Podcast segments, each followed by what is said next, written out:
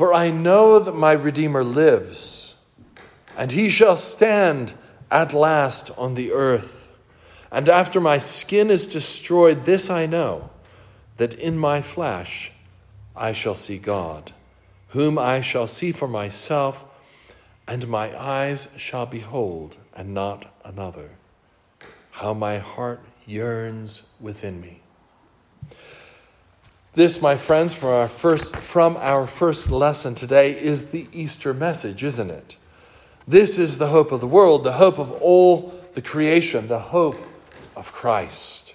Praise and thanksgiving are always what we give to God, the Father, the Son, and the Holy Ghost. Especially, it is appropriate during Eastertide when we remember with great clarity the acts, the mighty acts of God in sending his Son to die for us on the cross. Let us take this hope with us and look at the epistle for this morning. Turn with me, if you would, in those Pew Bibles in front of you to page 812, page 812. The letter of St. James, chapter 1, beginning at verse 16. Page 812 chapter 1 of St. James, verse 16. This hope that we are especially aware of during Eastertide matches very nicely the beginning of our epistle lesson. Do not be deceived, my beloved brethren. Every good gift and every perfect gift is from above and comes down from the Father of lights with whom there is no variation or shadow of turning. Then, however, we get to the end of our epistle lesson, and it suddenly sounds like work. Sounds like we better be busy. It sounds like practical implication of the hope that is in us. Look with me to verse 22. But be doers of the word and not hearers only, deceiving yourselves.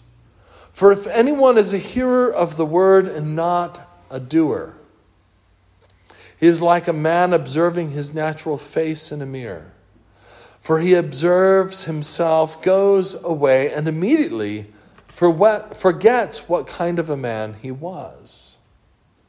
But he who looks into the perfect law of liberty, excuse me, and continues in it, and is not a forgetful hearer, but a doer of the work, this one will be blessed in what he does.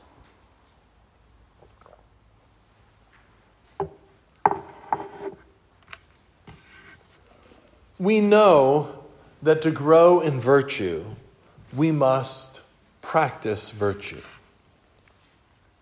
I think we're hearing something similar from St. James this morning.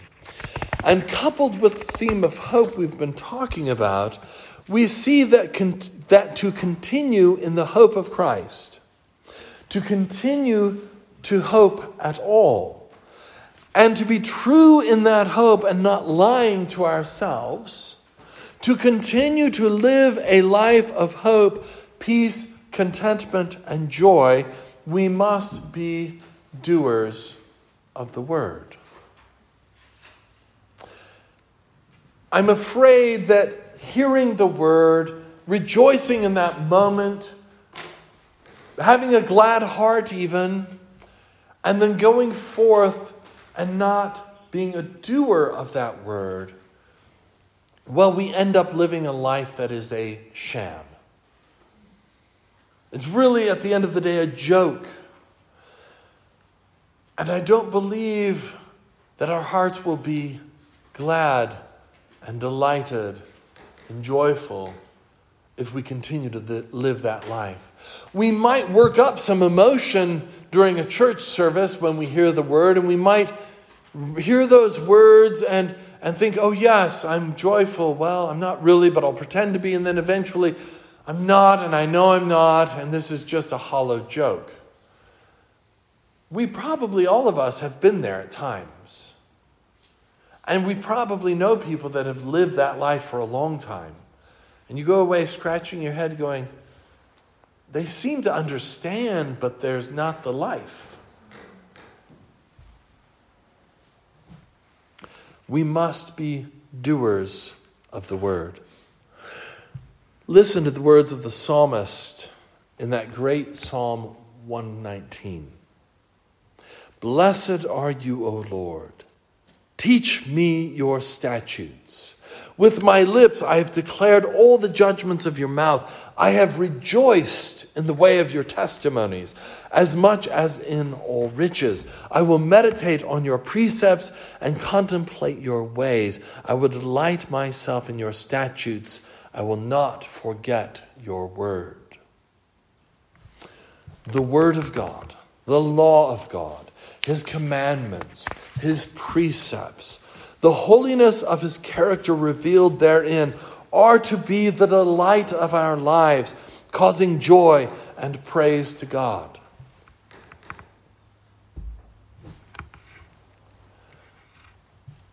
Got to hear the word. And Psalm 119 in that little passage tells us we should be delightful and joyful and hopeful even in that word. But as I just mentioned, we also need to be a doer of the word. If we back up just before that quote to verse 9 in Psalm 119, we hear, How can a young man cleanse his way? By taking heed according to your word. With my whole heart I have sought you. Oh, let me not wander from your commandments. Your word I have hidden in my heart that I might not sin against you. I think we can also rephrase that in light of Holy Scripture. My word I've hidden in my, your word I've hidden in my heart that I might be a doer of your word. When we are doing his word, we are not sinning. When we are hearing and forgetting, then we're going to tend to sin, and that's not how to keep our way clean. How can a young man cleanse his way? And woman too. By taking heed according to your word, hide it in our hearts so that we might be a doer of the word and not sin against God. The Word of God is to be the meditation, the delight, the joy of our hearts, but it is not going to be if we do not enact that Word in action. Be doers of the Word and not hearers only, deceiving yourself. St. Augustine, in one of his sermons, notes this Neither I nor any other preacher can see into your hearts but God is looking, for nothing can be hidden from him.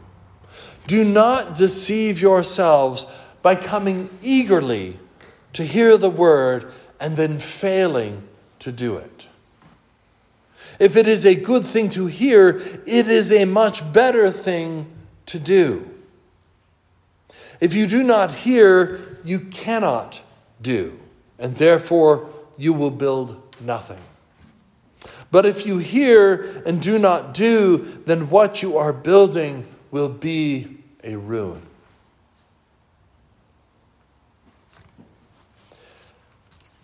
My friends, let us build the kingdom by the power of God's Holy Spirit in the direction and in the delight of God's holy word.